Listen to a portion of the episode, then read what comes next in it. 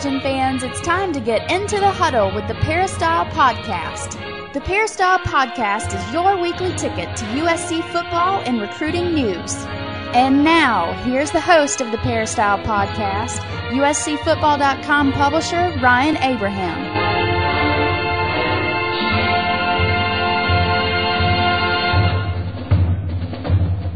Hello, Trojan fans, and welcome back to another edition of the Peristyle Podcast. It's a special edition of the podcast. Not that they're not always special, but episode number 32. We're actually doing this on a Tuesday instead of a Wednesday because USC has a short week this week. I will be traveling on Wednesday up to Corvallis, Oregon to cover the game. So we asked the uh, the coach Harvey Hyde to join us one day early. Thank you very much, Coach, for doing that and changing your schedule around. Well, Ryan, anything for you, anything for USC football, and it is an exciting week because the national television audience will have the opportunity of seeing USC play nationally, and I think USC really personally right now is sort of on their own. The Pac-10 has been taking a real bashing and so on, and maybe you want to talk about that a little bit.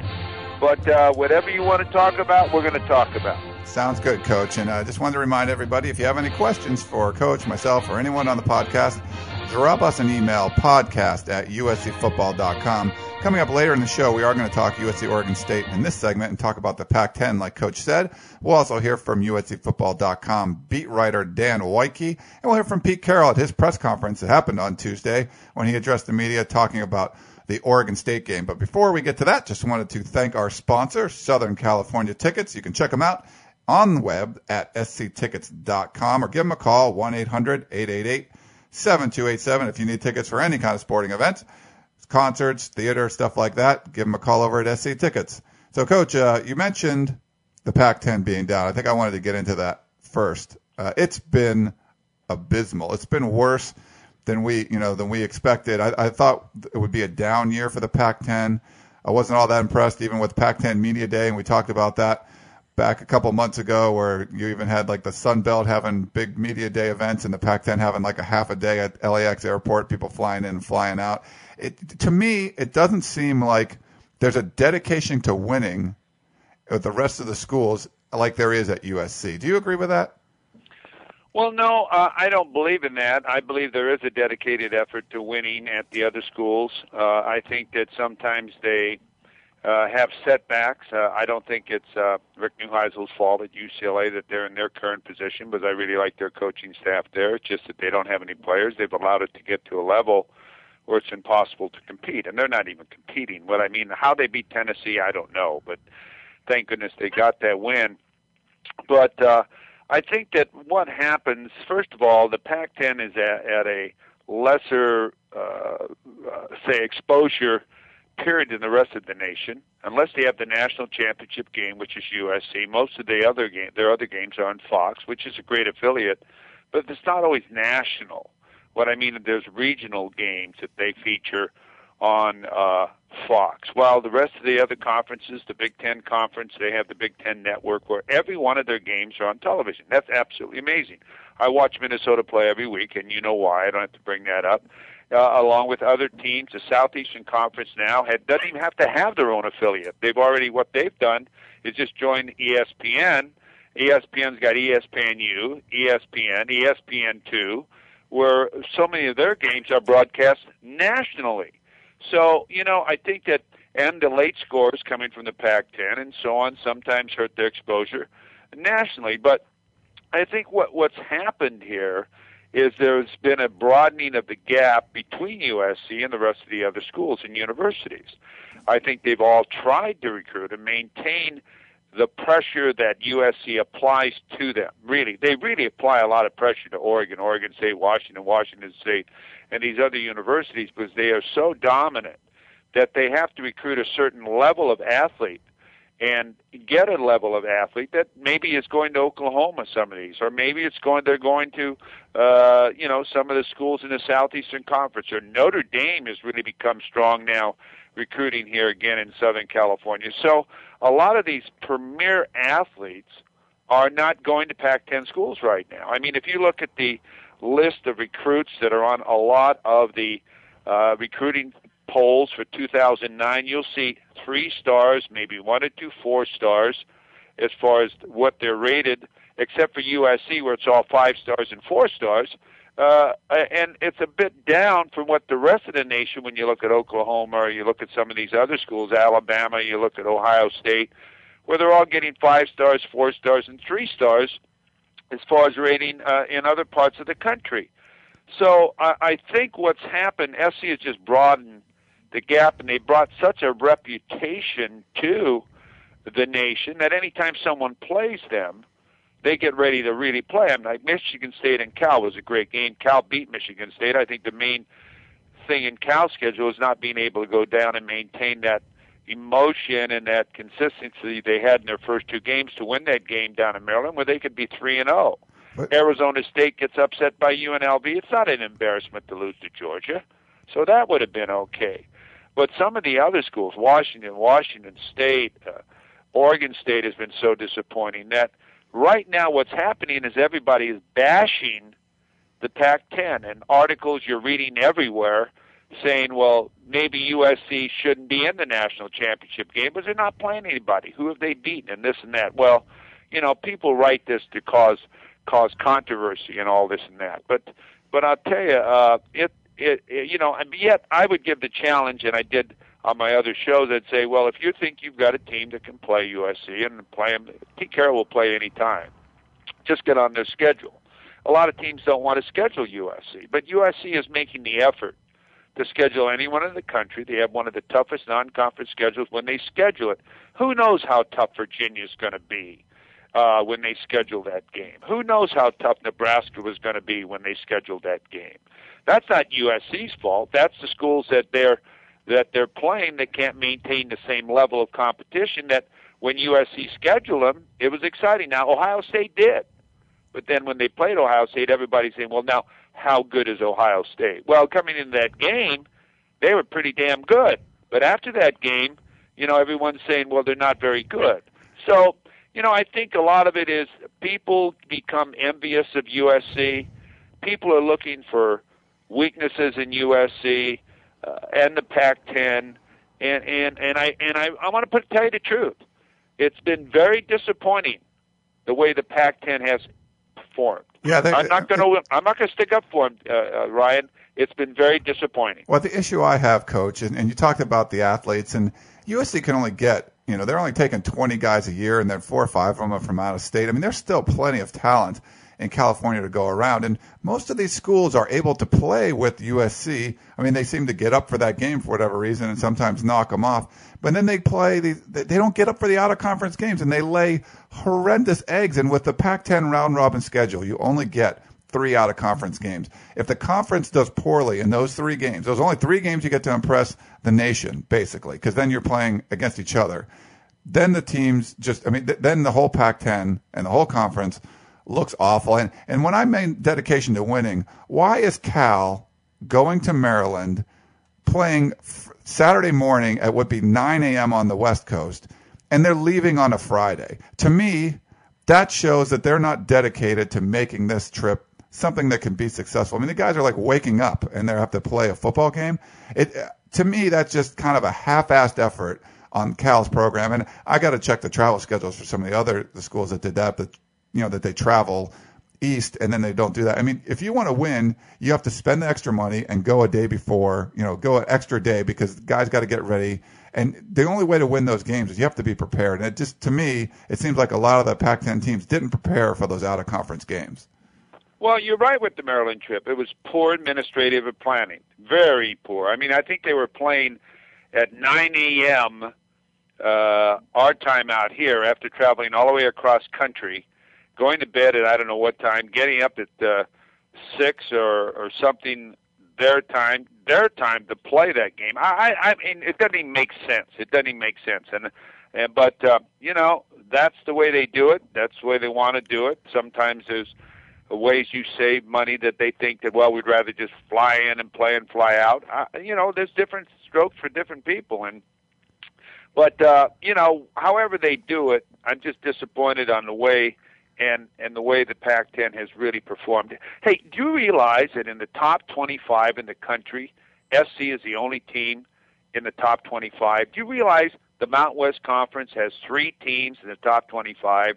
The rest of it's all dominated by the Southeastern Conference, the Big 12, and and the uh, and couple of teams from the the uh, uh, Big Ten. I mean, it's absolutely amazing. Right now, right now, I don't want to start something in the newspapers when I say this, but right now, SC has to win every one of their games, dominate every one of their games to still stay one or two, because they're taking bashes at them now. Okay, they are. That's, That's true. They are. Okay, so they got to control their own destiny. Let's say they go undefeated, and they get in the national championship game.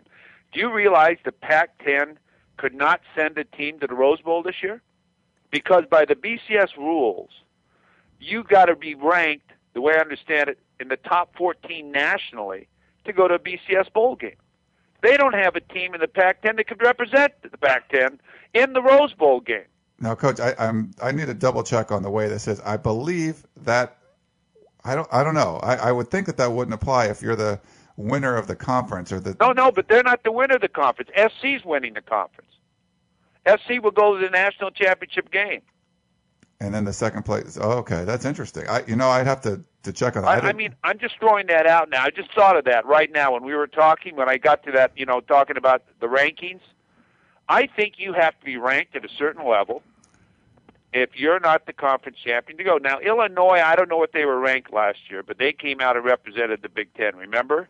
Yeah, I, I thought but, that the team would, the conference would get one for that. It, it, I thought that meant you have to be in the top 14 or whatever if you were a non-BCS school and you want to be considered for a BCS game. But we can we can kind of double check on check, that. Check that out because you know. Well, would you want in the Rose Bowl? No, a team that's not it would be embarrassing. Huh? It would be embarrassing to stick any of those other teams in the Pac-10 in a BCS game this year besides USC. I mean, how, what kind of performance are they going to put on? I well, mean, not only that, would you send a team to the Rose Bowl that's six and six?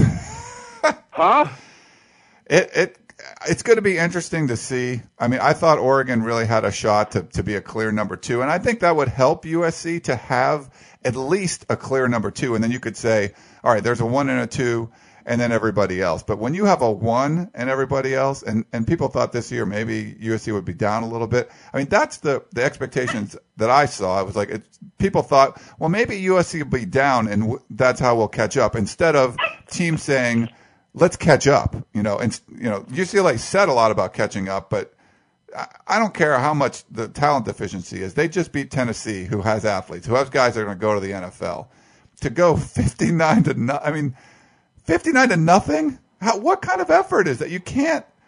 Uh, that's no Division One team should ever lose that way. I mean, Duke should not have lost 51, 59 to nothing in that game, and that, just that kind of the the inconsistencies I see in these teams, not being able to put in an effort week in and week out. They can get up for one game sometimes, typically against USC, and then you know Stanford plays USC so tough, and then falls on their face the rest of the schedule. That's just, I mean, it's just it's bad for the conference when stuff like that happens and what it does, it puts a lot of pressure on USC now. And uh, let's take a moment and talk about that. Right now, against Oregon State, they're a 29 and a half point favorite or something like that.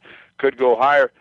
They got to cover these games, or people think, hey, they're not as good as what they are. So what that means, these guys have got to bring their game, which I think they will, and they've got to be able to continually show this dominance against the Pac-10 opponents that they have in Notre Dame at the end of the year to be able to demonstrate they're this good a football team. They really do. Otherwise, if they go up there and sneak by Oregon State like they did in the past, people are saying, "What are you talking about?" Oregon State, they lost to Stanford. Oregon State, they only beat Hawaii. Oregon State, they got crushed by Penn State. Crushed. So what what happens now? SC has to show up every single game and cover the number and and not only just beat people, but they got to trounce them because they've they've created this image that the Pac-10's not any good. No, you're you're right, coach, and and I think this year, I mean, I've heard people talk about this that if USC wins out, even if they have some close games. I just think it's going to be hard to drop them from number one with the Ohio State victory there. I think that really helps them. I mean, yeah, what if Ohio State goes into the tank and they let, you know, Terrelle Pryor kind of you know, feel his way through the season and lose a few games and they don't look that good. Notre Dame could fall on their face and Virginia could be awful. That means every, t- you know, they wouldn't have beat a ranked team all year if like Oregon, if uh, Ohio State drops out of the rankings. I mean, that could really hurt them, but I think that's kind of a perfect storm and you would need like an Oklahoma and a Florida to go undefeated. But I'm talking in the future, it doesn't look like it's getting better. It's getting worse. They have Syracuse on the schedule coming up, coach, in a couple years. I mean, a team like that, unless they turn things around, if Notre Dame stays down and there you have a Syracuse on the schedule and then whoever else you can get, I mean, that's you're going to have. And if the Pac-10's terrible, there's it's going to be hard for them if everyone has one loss or everyone's you know three teams have one loss or three teams are undefeated. It's going to cost USC potentially some shots at national championships, and the, USC needs the Pac-10 to get better. You're exactly right. They do, and they'd want them to be better. And I'll tell you, if you're an opponent out there, do you want to play USC?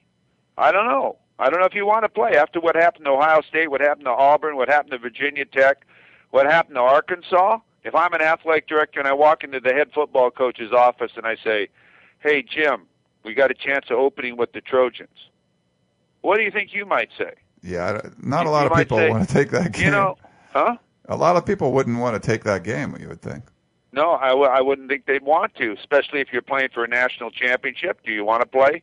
USC, uh, I tell you, I don't know if you do want to play them. So the more successful you are, the more difficult it is because people don't want to play you.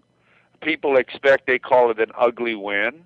The nation will find reasons why the Pac-10 isn't any good, which they're right now. I'm not going to say they're not any good. I'm just saying they've had a very disappointing year, all of them. So uh, no one's really lived up to what they, you know, should have been and what we thought they could have been. Hey, they had seven starting quarterbacks returning from last year's 10 teams in the Pac-10. Seven. My gosh, Rudy Carpenter, what happened to Rudy Carpenter? Yeah. I mean, they used to be able to throw the ball all over the field. All of a sudden, all of a sudden now, Rudy Carpenter is Rudy. I don't know, but uh, you know, when you look around the conference in Oregon, what's going on there, man? I'm going to tell. You, I changed my offense. I'd do something. Every year you get your quarterbacks banged out, banged out, banged out, yet the whole nation is running this type of offense. So there's a lot of risk involved with the spread offense and the option and what's going on now uh, with the the offenses that are out there. Just think of Ohio State. If Ohio State loses Pryor, USC ended Boeckman's career. Okay. Pretty much. I mean, yeah. he, he, they ended it. No, they did. They ended. He didn't want to play anymore. Okay. So now Pryor's in there if Pryor gets hurt, do you think they have other quarterbacks in uh, there at Ohio State that can run that spread offense? No, I, I mean I don't think you're going to see the same kind no. of athlete. There's no way. Pryor's a special kid, and a, I mean that's right. They'd so, have to put you know, Boeckman back in, and uh, I mean, that, so USC could have basically ruined Ohio State's season. And I, I think that's part of the problem. You see that in the Pac-10. You can either, if you have a, you know, the bullies on the the, the block, you know, you can either cower away or you can try to stand up to them. And I, I think at times there'll be teams, you know, in the Pac-10 that try to stand up to USC, but so, too many times they just cower away in fear, and and they they ruin the rest of their seasons, making things look even worse. You know, if they you could bounce back from a tough game, you could bounce back from a loss to UNLV and say, you know what, we're going to play Georgia super tough and and not lay an egg. Well, they, you know, Arizona State laid an egg. They didn't they didn't come back with some great effort, and they looked pretty bad against Georgia. Yeah, Georgia's a great team, but they're not a world beat. I mean, I bet you they play USC tougher than they play Georgia, and it, it's it, you see things like that happening, and it's just not it's not conducive to winning. It's just not a way to make this conference better. I, I, I think Tom Hansen would love there to be just parity, where all these mediocre teams are going to the Rose Bowl like in the '90s, and you know now you see a dominant USC team. It's almost like he'd rather knock USC down than raise the level of everyone else. Well, and, I, and let me tell you too, when you're not productive, it hurts the whole conference in recruiting because the whole conference is recruited against by every other team in the country. And they say, why would you why would you want to go there? It's dominated by USC. SC gets all the top athletes. You're never going to go to the Rose Bowl. You're never going to go to a major bowl game. So why don't you come for, and play for us at uh, Oklahoma? Oklahoma's doing a lot of great recruiting now in the western states, along with Texas and so on.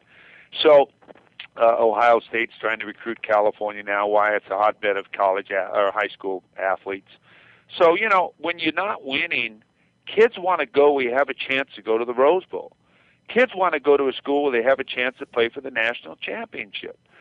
This is why they changed the rule as far as you know, as far as in the Pac-10 and all the other places. Why, if you if you're in the Pac-10, you don't have to go to the Rose Bowl if you win the Pac-10 you're released to go and play in the national championship game. At first, that wasn't in there for that in the Big Ten. So they had to change that because kids were saying, well, we don't want to go to your school, but you don't have a chance to play for the national championship. So now kids want to play for the national championship. Kids want to go and go to major BCS bowl games. And right now that hurts the whole image of the Pac-10 because how many teams in the Pac-10 this year are going to go to BCS bowl games? Now, Ryan, you know, it's early in the season, don't get me wrong, but the argument's going to be they're playing each other. You know what I mean? Yeah, no, completely. I mean, once the out of conference, you know, they did the out of conference slate was dreadful. So it's going to be hard to get respect for the rest of the season just because they laid an egg against everyone else in the country. That's right, and it's going to cost the Pac-10 millions of dollars, millions of dollars, because yeah. you go to a BCS bowl game and you you know you pick up uh, twenty million dollars. You don't go to a BCS bowl game, you don't pick that up.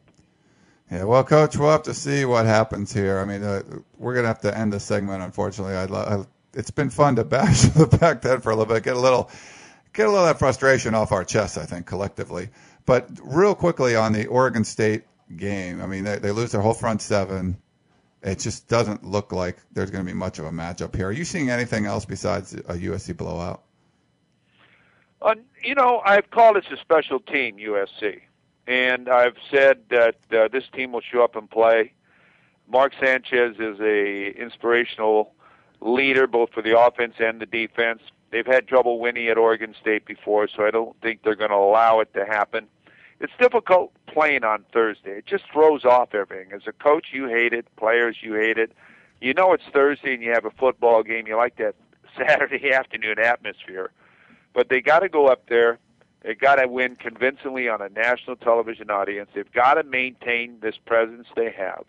But people are looking at ways not to talk positive about USC, but to find negative things about USC as far as the football program. And if they were playing in the Southeastern Conference, and if they were playing weekly these type of teams, they wouldn't be able to do this. So the only way they can protect themselves, protect their image, is to go up there and dominate against Oregon State, and I think they should do that. I see no reason how Oregon State can play against the Trojans. I just see no way they can you have to go up and execute and play the way they should play. I agree with you, Coach. All right. Well, hey, thanks for a great segment. This is one of my favorite ones we've done together.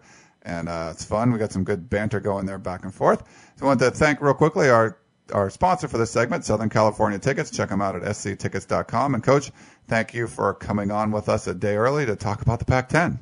Well, thank you very much. Have a safe trip up to Corvallis, and uh, we'll talk to you next week. All right, I'll do what I can. Everyone else, stay tuned. We're going to have a really quick break, one minute, and we'll be back talking more USC Oregon State.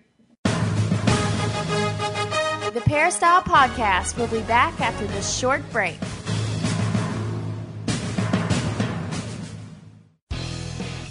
Tickets, tickets, tickets. SC Tickets is your concert, sports, and theater ticket source. We have the tickets you need to any event worldwide. Football tickets are now available. Call SC Tickets now at 1 800 888 7287. 1 800 888 7287. That's 1 800 888 7287. Or visit us on the web at sctickets.com. SC Tickets, concert, sports, and theater.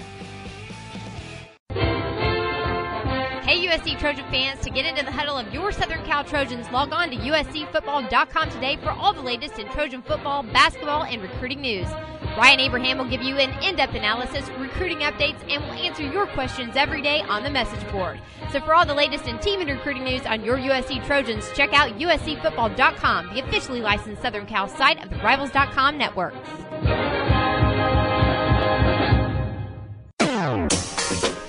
We now return to the Peristyle Podcast and your host, Ryan Abraham. Welcome back to the Peristyle Podcast. This is our second segment. We have a very special guest in this segment joining us in the luxurious USCFootball.com Peristyle Podcast studio. We have USCFootball.com recruiting analyst Gerard Martinez. Gerard, thanks for stopping by. Thanks for having me, man. Excellent. Yeah, a lot of the USC fans wanted to hear more about recruiting on the podcast. And with the start of this football season, we've been focused on the team, but we will talk a lot of recruiting in this segment. A lot going on on the USC recruiting front, so we'll get into that. But first, just wanted to thank our sponsor for this segment, tailgatehaven.com. If you like tailgating, going to USC games, you want to organize all that and meet up with your friends, create a little group there, you can do that at tailgatehaven.com. We did that for our big tailgate on uscfootball.com. It was cool, and I have all these friends that come to the tailgate adding my names on there. So if you want to go there, organize some tailgates, and maybe meet some new ones and, and check out some other tailgates, go to tailgatehaven.com. All right, Gerard, just wanted to get into some football recruiting with you. I understand you were at the Mater Dei Centennial game uh, over the weekend, Friday night. You guys, I saw the video up on uscfootball.com. You guys did a uh, interview. Stacy da- Stacy Bradley did an interview with Vontaze Burfict, the uh, standout Centennial linebacker. Just want to get your overall thoughts on that game and uh, you know with what you thought of the USC players in there, Vontaze Burfict, and of course number one quarterback in the country, Matt Barkley. Vontaze Burfict is definitely one of those type of players that can come in as a freshman and play at USC. Um, he's big and strong, and obviously you got a guy who's 240 pounds at 6'2". He's going to be able uh, to plug the holes and play the gaps well. But what you like about him is he's got cat-like quickness, and he was running sideline to sideline. That had him playing in a little bit of an elephant type position uh, in a 3-3 stack uh, of the Centennial defense. And he was coming off the edge and he was rushing the passer. Didn't get credited with any sacks for the game, but he did have 10 tackles and just a tremendous, tremendous looking prospect. Um, we've seen him play in person, and the one thing you go into a game like this, you have expectations of players, especially five star guys, and they're high, and sometimes it hurts them. Um, but he lived up to the expectations in every way. Uh, he's just going to be a great player. Uh, hopefully, USC can seal the deal and close the deal with him and bring him in. ASU's looking at him pretty hard. Um, he was supposed to take an unofficial visit to ASU for the Georgia game. Uh, I uh, don't know if that happened or not, but uh, ASU's on him pretty hard, and he's got a lot of teammates there. He's got three teammates from last year: Shelly Lyons, Ryan Bass, and Brandon McGee, who all played at Centennial High School last year. So he's pretty close to those guys. But I tell you what, he's the type of guy that can make an impact at a top program like USC as a true freshman. All right, so it's an interesting game there, and uh, you know Matt Barkley, he had four picks in that one. Is that true? He had yeah, he's had a few picks in the last few games, but uh, he's playing against good competition. I, I, think his problem is that you know he's got some young receivers. Uh, his top receiver right now is a sophomore, Victor Blackwell, um, who looks like a tremendous talent. He looks like he's going to be a guy that uh, here in the next few years is going to be one of those guys we're talking about in the Rivals 100. Um, he's really the best athlete he has on the team. The other guys are serviceable players, uh, but in the crunch, there's been a lot of tip balls. There's been some, uh, I think, some missed routes and missed reads, and it's not all on Barkley. The offensive line as well is, is kind of giving up some pressure to him. So you know he's he's made some bad throws, but I think a lot of throws have just been uh, kind of circumstantial. And uh, he's been playing well though. I I, don't think that uh, anybody's going to be talking about him sliding down the rankings anytime soon. He's still a very very special player. And uh, those guys in Mater Dei, you got to give them a lot of credit because they step up and they play against top competition every week. Yeah, he was on national television a couple times already. So, uh, all right, so let's go to the weekend recruiting recap. Uh, there first of all, I, you put this story up. Uh, I believe it was yesterday, and there's the the first section of that is the Rivals 100. You list all the guys that uh, USC's on that is in the Rivals 100. So obviously the top 100 guys in the country. You mentioned uh, Matt Barkley and Vontaze Burfict.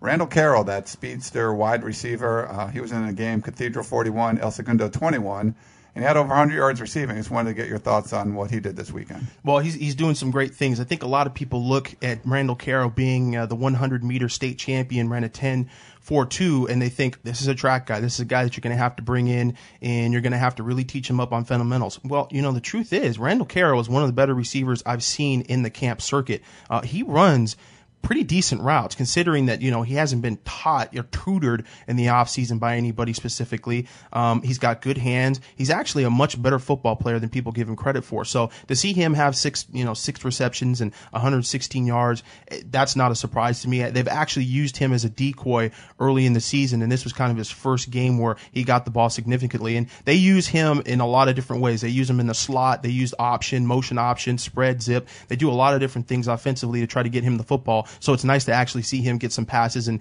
do what I think is really going to be his calling in college. I think he's still going to be a receiver. A lot of people want to see him play defensive back. They see the speed. They think Deion Sanders.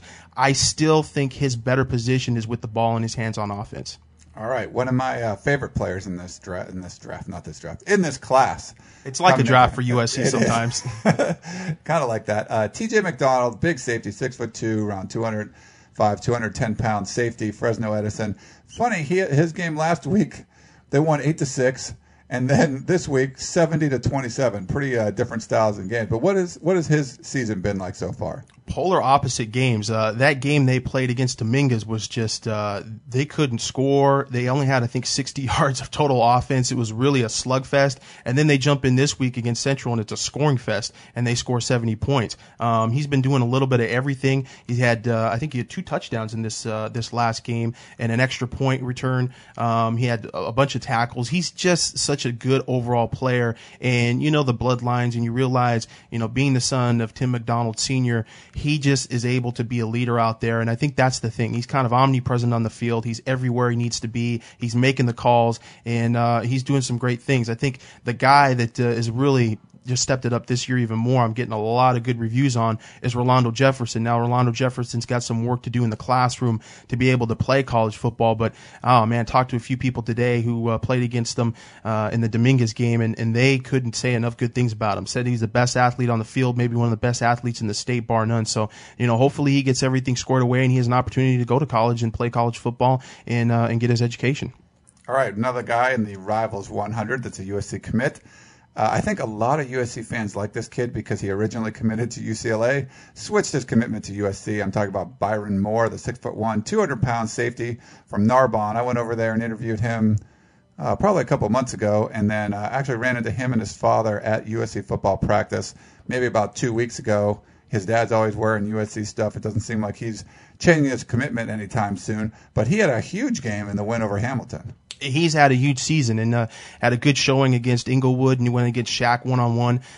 You know, Byron is another guy, kind of like Tim McDonald Jr. that comes out and kind of can play all over the field. They can put him at safety. They can bring him over on the corner. Uh, he can kind of do it all, and he also plays offense. And that's actually uh, the first position that a lot of people recruiting him at, uh, recruited him at. Uh, he ended up uh, being selected to the Army All American Bowl as a wide receiver before they even looked at him as a defensive back. So that's a guy who's having a big season. That team's really playing well right now. He's got a couple teammates, uh, junior safety Sean Parker, who had uh, two interceptions returned for touchdowns last week against uh, Inglewood. That's a guy that we're going to be talking about in another year. There's also a sleeper prospect at linebacker named Tim Tucker, who's about 6'2", 230 pounds. Uh, the USC's kind of been looking at him. We actually talked to him the other night. That could be a guy that uh, you're going to have to look forward to here on the target list uh, for USC in the next couple months. He's looking like he might be a player here. All right. Uh, last one we're going to talk about in the Rivals 100. We'll get to a couple in the Rivals 250. But uh, offensive linemen, obviously, you don't going to have the same kind of stats on a guy like him. But Kevin Graf, uh, he's got good USC bloodline, six foot six, 305 pounds. Agoura whitewashed Camarillo up there. I think it was on Friday night. I just kind of want to talk about him. It seems like he had a lot more hype as a sophomore and junior than he does as a senior. Do you think that's fair to say? Well, you know, it's it's tough because when you commit that early, people automatically forget about you.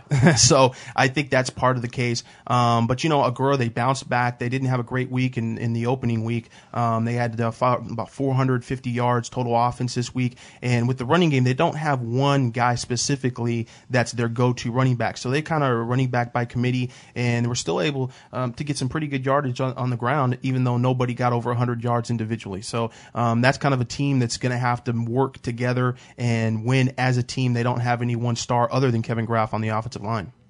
All right, uh, switching over to the Rivals 250. So these are guys, these are, I believe they're all four star guys. Uh, I don't know if USC recruits anybody that isn't a four star guy. Um, but talk about Torin Harris. He's a six foot, 170 pound cornerback uh, for Palos Verde. They got a big shutout win there. Uh, and it was against a really top team from an, from from Nevada they had a huge win. A lot of people thought that uh, Cheyenne would be one of the top teams in the state, that they would go to the state championship game. And Palo Verde, man, they've been playing really well this year. And Torin Harris, I mean, again, you talk about the athletes that USC's recruiting, guys like Byron Moore and guys like TJ McDonald that are playing all over the field for their teams. And this is the same thing with Torin Harris. He's rushing for touchdowns. He's had punt returns for touchdowns. He's had interceptions. He's had everything. And he actually, uh, he made a remark uh, in this game. He had an interception. He says, you know, it's been a long time since I've had an interception and I had to catch this one because they don't throw the ball to him very much. And his, pretty much his side of the field is shut down and teams go the other way. So yeah, they're having a big, big year out there, uh, Verde. And, um, you know, it's kind of exciting to see those guys be able to come in and, and you're seeing guys getting used to being champions and getting used to winning. And that obviously translates well when they get to USC because they have certain expectations that every Saturday you go out and you play a certain way and you expect to win. All right, let's switch over to Chris Metcalf, six foot two, 185 pounds. I saw him on the sidelines at the uh, USC Ohio State game. There was actually a lot of a lot of the guys we're even mentioning were at that game. There were a lot of uh, unofficial visitors uh, that weekend man, for Compton, he just had a huge game. had had a huge game. He had uh, two interceptions. He had 12 tackles. He was everywhere. Um, you know, they played against Dominguez, who last week just came off of that game against Fresno Edison up there against TJ McDonald. And again, they didn't score many points offensively. They kind of run that weird wing T kind of thing. And uh, that's kind of two teams that kind of slug it out because Compton's uh, offense isn't really much different. So yeah, you got uh, a, a guy like Chris Metcalf who kind of plays a tweener position. Um, it's kind of a 4-4 defense that they play play. So he plays a bit of a fist back outside linebacker, which is kind of like a strong safety as well. It's tough to know where he's going to play in college. There's still a little bit of a question of that. You know, is he going to put on weight and become a true linebacker at 6'2", or is he going to be able to kind of stay at that 200 pound range, 210 range, and be able to kind of move back and play a full time safety in space? Um, he played pretty well though. I mean, you get two sacks, um, or excuse me, two interceptions, and you're making 12 tackles against a pretty good athletic team in Dominguez. Um, I think you can play pretty much all over the field. So we're going to have to see, you know, how he plays during the year, and I think USC will kind of make an assessment when they bring him into fall camp. All right, the latest commitment for USC, uh, DJ Morgan, the five 5'10, 165 pound running back. He's a class of 2010 guy, so he's a junior. Uh, it looks like he had a big game after his commitment to USC. It seems like he stepped up his play a little bit there. He's had uh, a few huge games. Um, the second commitment of the class of 2010 for USC, the second running back commitment. Obviously, they've got Dylan Baxter, who was their first commitment from the Rising Stars camp in 2010, and now they have DJ Morgan. And DJ Morgan was a guy that we all expected to get an offer and to commit early. It was just a matter of time. And uh, this week he did it. He went out and turned around and had a huge game. I mean, he only caught what was it, three passes and he had over 100 yards. I mean, that's pretty that's pretty spectacular. I mean, that's a pretty good average for every catch that you have. So this is a guy that's dynamic. Um, he's the uh, the 110 uh, 400 meter uh, hurdle champion. He's a guy that's been to the Junior Olympics, um, done a lot of great things in his career, and I think that's a guy that uh, you bring in, and a lot of people are going to try to make the uh, comparisons to Reggie Bush and make the comparisons to Joe McKnight. He is of that line, but obviously he wants to kind of make his own name at USC. He's talked about that. He used to wear number five, and he's actually changed his number to number 30 uh, because he doesn't want to necessarily just get lumped in with everybody else. He kind of wants to make his own name and blaze his own trail at USC. But uh, for right now, it's going to be at USC. All right, so that's pretty much the list we have there. There's a few other notables that are not USC commitments, but um, you know they're on the USC prospect list, and uh, they have they have not yet made their commitment to attend a certain college. Uh, probably the biggest name on that list is Devon Kennard, six foot three, 250 pound, 250 pound defensive end. He's out of Arizona. Hurt his knee. Do we know what's going on there? You can, can kind of give the uh, background to that a little bit he's supposed to get his MRI today. Um, I talked to his brother actually Sunday, and they were feeling pretty out, pretty optimistic about it. Uh, they didn't feel like it was going to be a serious knee injury, uh, but they did not know for sure. Um, it was actually a injury that occurred right after he basically had the game-winning sack. Uh, the uh, the team they were playing against um, which was Chandler. Chandler. Chandler's got a huge. Uh, that's that's another big win for them because Chandler's a very athletic team, a team that a lot of people thought was going to be a team to be reckoned with uh, down in the state title, and so they you know they they have a huge win um, on the goal line. Uh, Devon uh, Kennard comes in and sacks the quarterback and forces a fumble. It was a huge deal, and then they turn around and they give him the ball, and uh, he somebody takes his knee out. So it was kind of a scary injury, but he did get up on his own power, kind of limped off the field field. And at this point, talking to the family, they're crossing their fingers. They feel optimistic uh, that he's going to be able to to be cool and have a, a full recovery at this point. So, um, you know, we'll get more on that obviously uh, later in the week. All right, check back on USCFootball.com for that. Uh, one guy had a bye week. Manti Te'o, he's the six foot two, 225 pound stud linebacker out of Hawaii. Uh, he didn't he didn't play last week, but he did uh, break down his list to a final five. Can you talk about that? Well, he's got USC, he's got UCLA, BYU, and Notre Dame. Um, pretty much what we kind of expected coming down here at the end of the summer. The schools that he wanted to narrow down. Uh, this weekend, he took an official visit to UCLA, so he's considering UCLA. He has a very good relationship with Norm Chow. Obviously, Norm Chow, um, you know, with with kind of a Hawaiian background, um, is doing a pretty good job recruiting him. Um, a lot of people at the end of the day feel like it's going to come down to BYU and USC. We'll see. I mean, obviously USC's got a great opportunity in terms of the depth chart. They're selling that. They've actually offered him the number 55 when he comes in as a true freshman.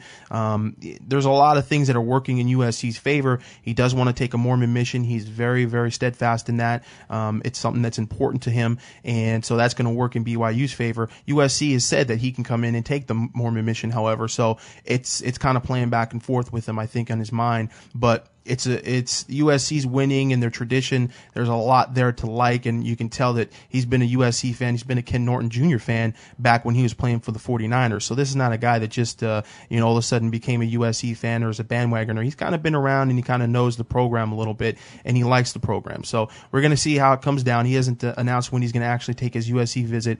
Uh, I would have to think that's probably to come maybe after the year. USC policy wise doesn't do a lot of official visits during the year. Uh, everybody was surprised to see them not bring any official visitors in for the Ohio State week, but that was kind of expected by us. They tend to want to use those official visits to when the coaching staff can really get some one-on-one time with the co- uh, with the recruits. And the problem is when you're playing a big game like Ohio State, you really got to focus on the big game. You don't want to focus on trying to take recruits out and torn uh, around the campus and taking them out to eat and doing whatnot. So they like to to use that opportunity after the season uh, to bring those kids in and kind of love them up and and try to get some commitments. Yeah, I did that actually on the pregame radio show on uh, 710 ESPN in LA. They had me on and talked about that a little bit, and I mentioned the same thing you just did.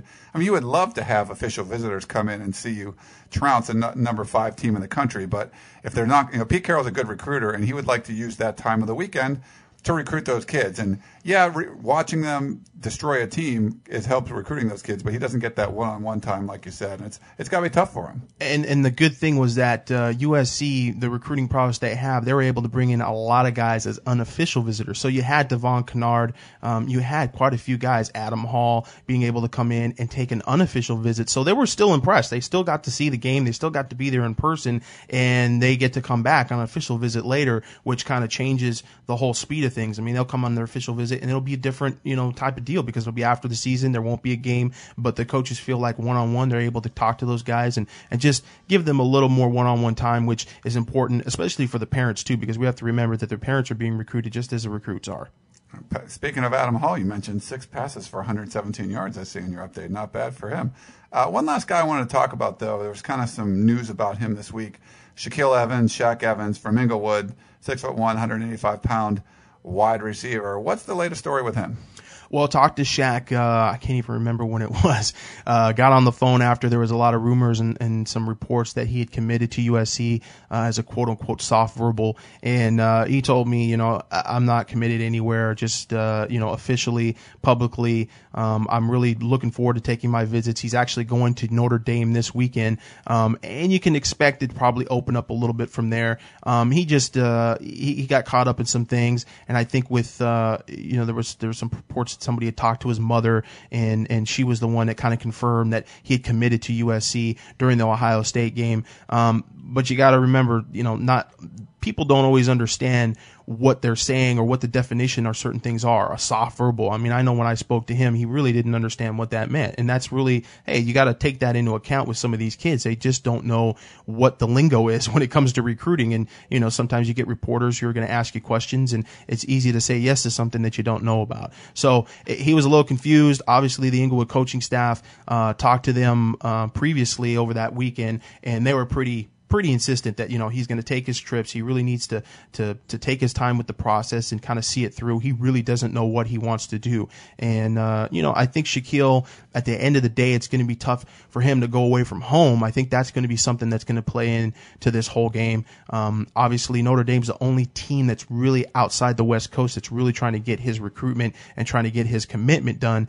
But I think at the end of the day, it's probably going to come down to UCLA, USC. There might be another team in there on the West Coast that's able to kind of get in there. But um, obviously, the the USC game against Ohio State that weekend, it was a, a definite strong point and a positive point for USC. They did talk to him, and uh, he, he's he really feels comfortable at USC. He likes the winning tradition right now at Inglewood. Um, it's been tough. They've had a tough season. They actually had their first win this past weekend. Um, so you know he he likes that. He likes that he could go to a team and not have to necessarily be the man and just, you know, kind of fit in and be just another star player. Sometimes, you know, these guys actually like that. I know it's easy to think, well, geez, you know, I want to be the man. I want to be the star. I want to be the standout on the team. And if I go to USC, I'm just going to be among a lot of five stars, a lot of big time guys. Well, some guys look at the opposite. Some guys really don't like the spotlight too much. And if you can go to a team like USC, you kind of mix in with the crowd.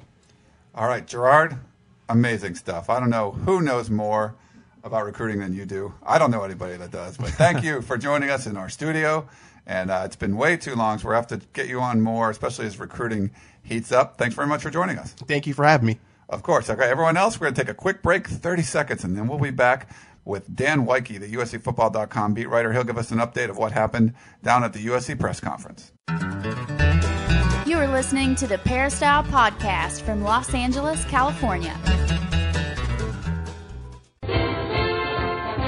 USC Trojan fans, to get into the huddle of your Southern Cal Trojans, log on to USCFootball.com today for all the latest in Trojan football, basketball, and recruiting news. Ryan Abraham will give you an in depth analysis, recruiting updates, and will answer your questions every day on the message board. So, for all the latest in team and recruiting news on your USC Trojans, check out USCFootball.com, the officially licensed Southern Cal site of the Rivals.com network.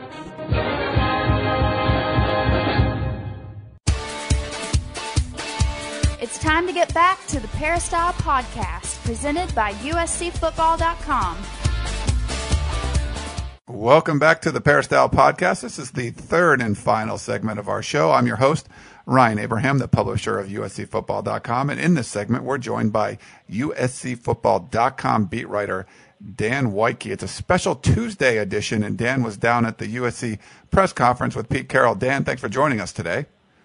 Ryan, it's always a pleasure to anchor the podcast.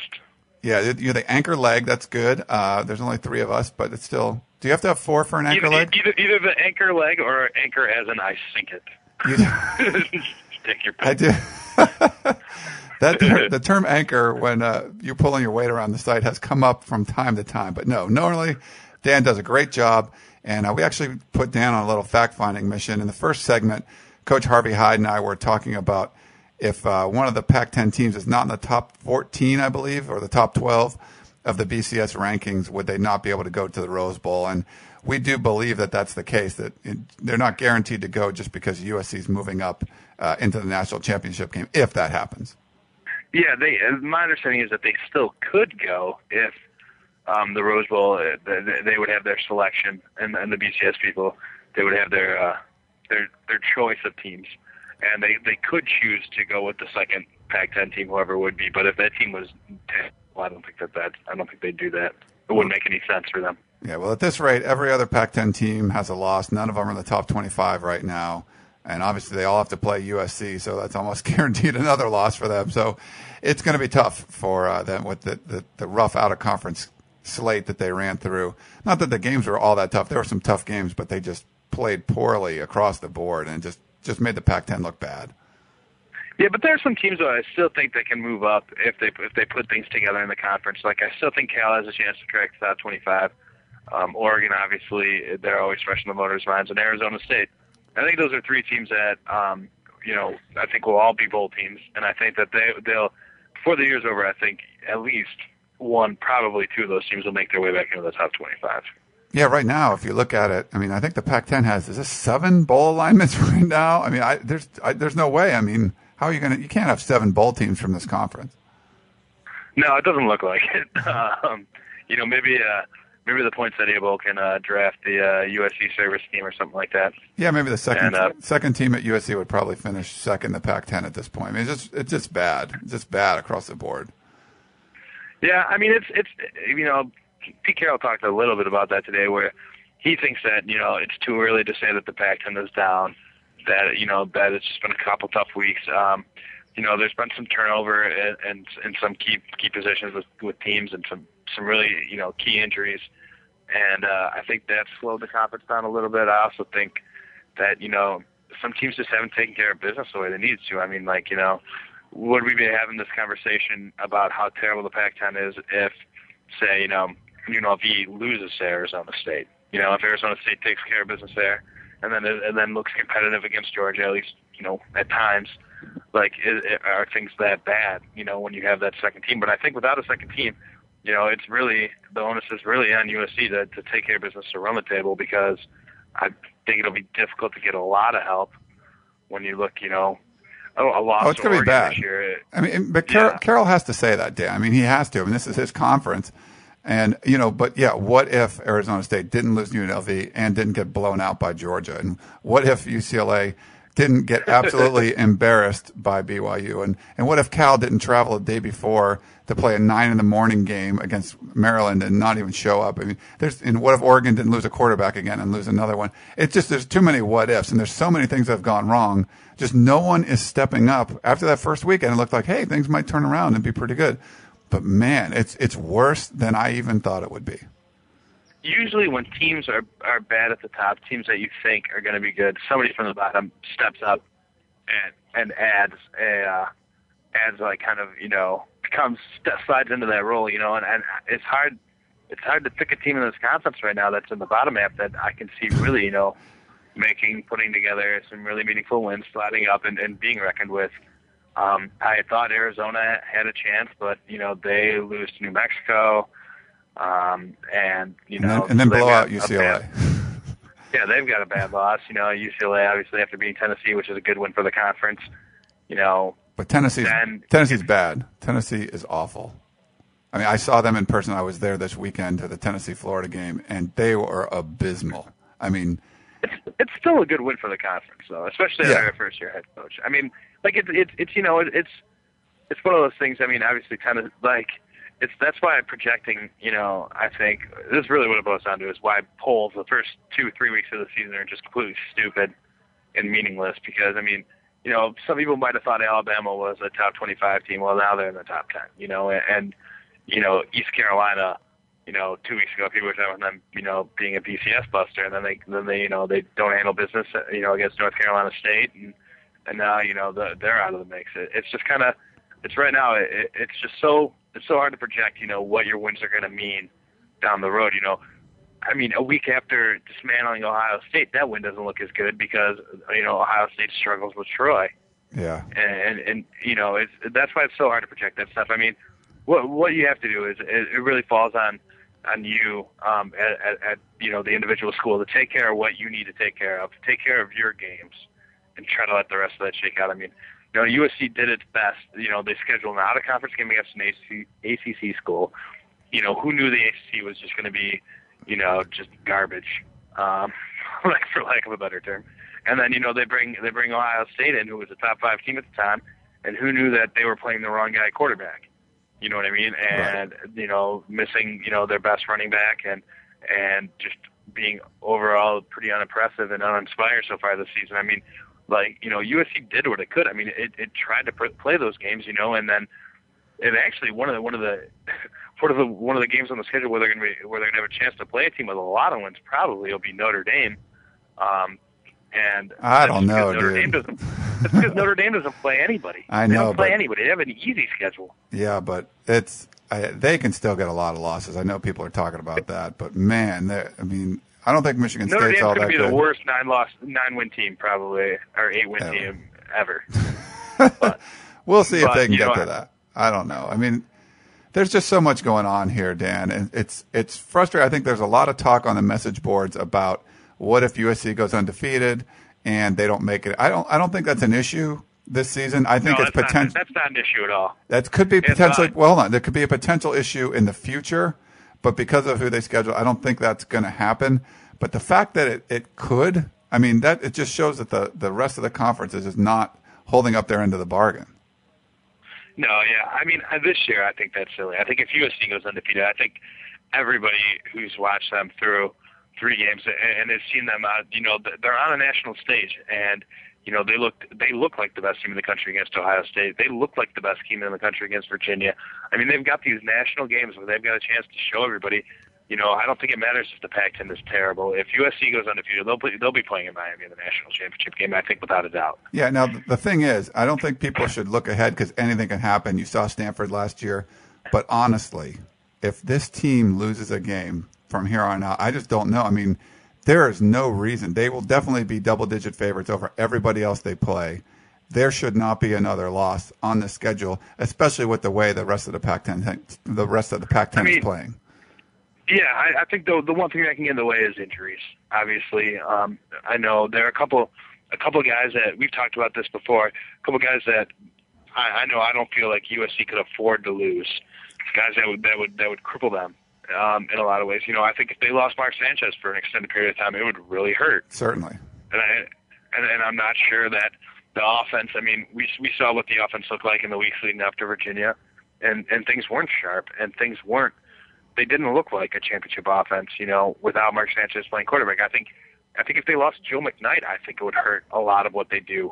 Um, as far as just you know that kind of explosiveness, I think he's very important. I think, you know, I think if they lost Kevin Ellison, is an, is a, is a guy who I think it would it would hurt them if they lost him, or if that you know with the news that Chris Galippo, you know, won't be back this week. Um, you know, might not be back. You know, who knows if he'll be back. You know, in two weeks. You know, I think if, obviously if they lost Ray, that would be another. I think those are the guys that they just couldn't afford to lose at this point. I'll add one to that list, and we'll get to the Oregon State game. I'd say uh, Kristofer O'Dowd at the center. I think they lose him. Yeah, that's a huge part of that offensive line and his leadership there. For as young as he is, he's the leader of those that group, no doubt. Well, we can add Jeff Byers to this too because the offensive line really gelled when Byers came back. That's true. So I mean, like I, I think I think you know those are some guys that I mean play pretty key roles where they're maybe not the deepest team behind those guys, and I think those injuries could hurt USC. So I mean that's why I think it's too early to say. You know, oh they definitely need to. You know, I mean, I, I feel like you look at their schedule right now, and and you look at you know all their what should be their difficult games are all at the Coliseum. Um, you know, and I mean, moderately easy trips to Washington State, to Arizona, and to Stanford. I mean, those teams aren't scary. Those teams haven't been scary in a long time.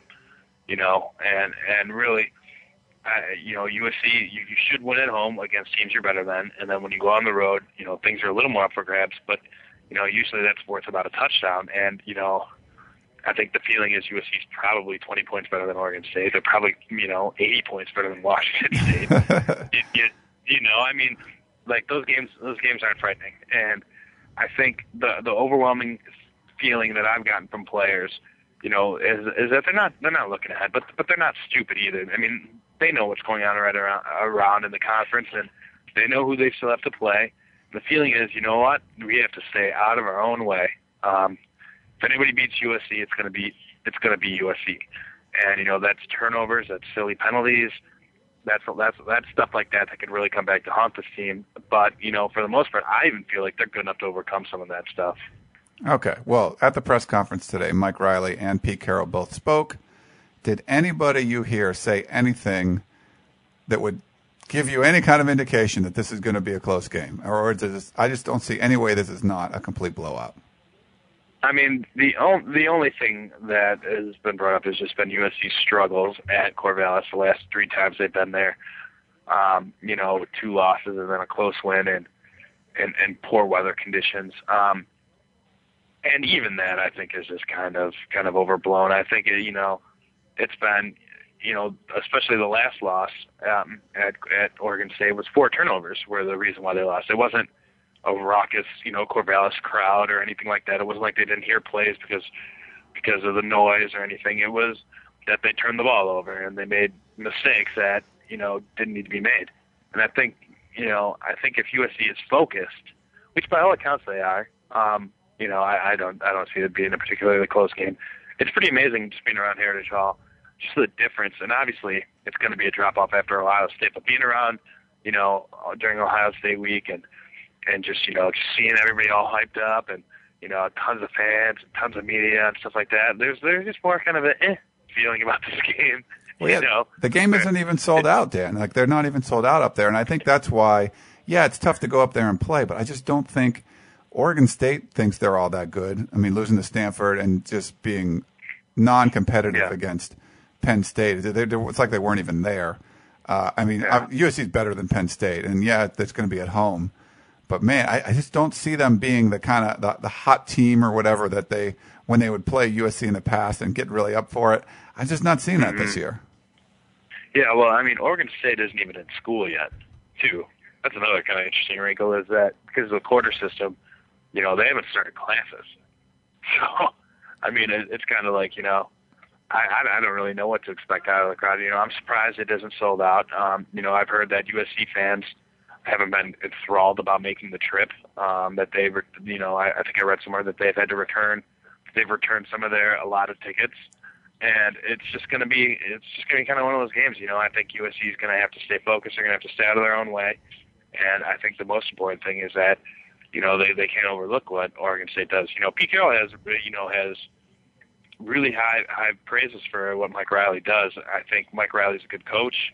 Um, he's an experienced coach and Oregon State's traditionally been tough in, in some regards. You know, um, Carroll says that he really likes the schemes that that Oregon State uses on offense, and and he likes what they do defensively too.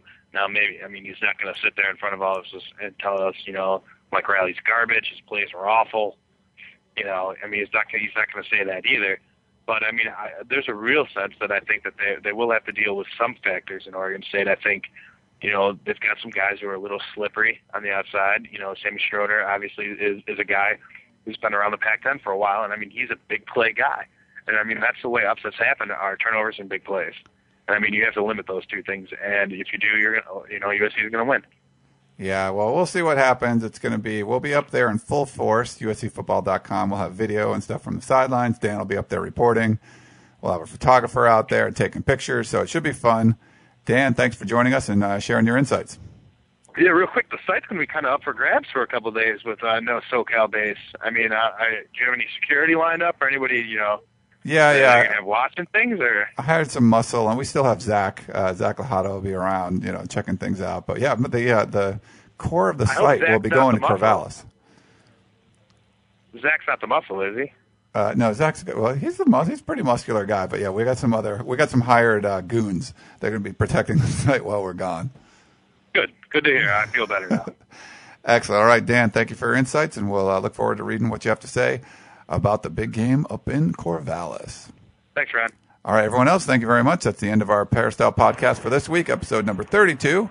Stay tuned next week. We'll be back reviewing Oregon State and giving a preview of the Oregon Ducks.